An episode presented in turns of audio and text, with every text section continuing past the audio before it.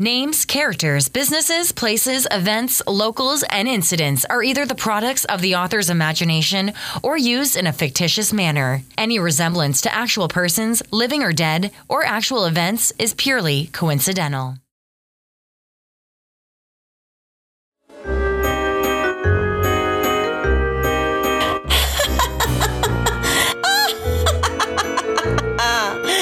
It's girls. Time for another great episode of Tales of Terror.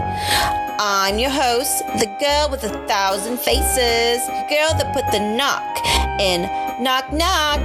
Who's there? Oops, I answered myself again. this story has a real bite to it, if you don't mind, dentist.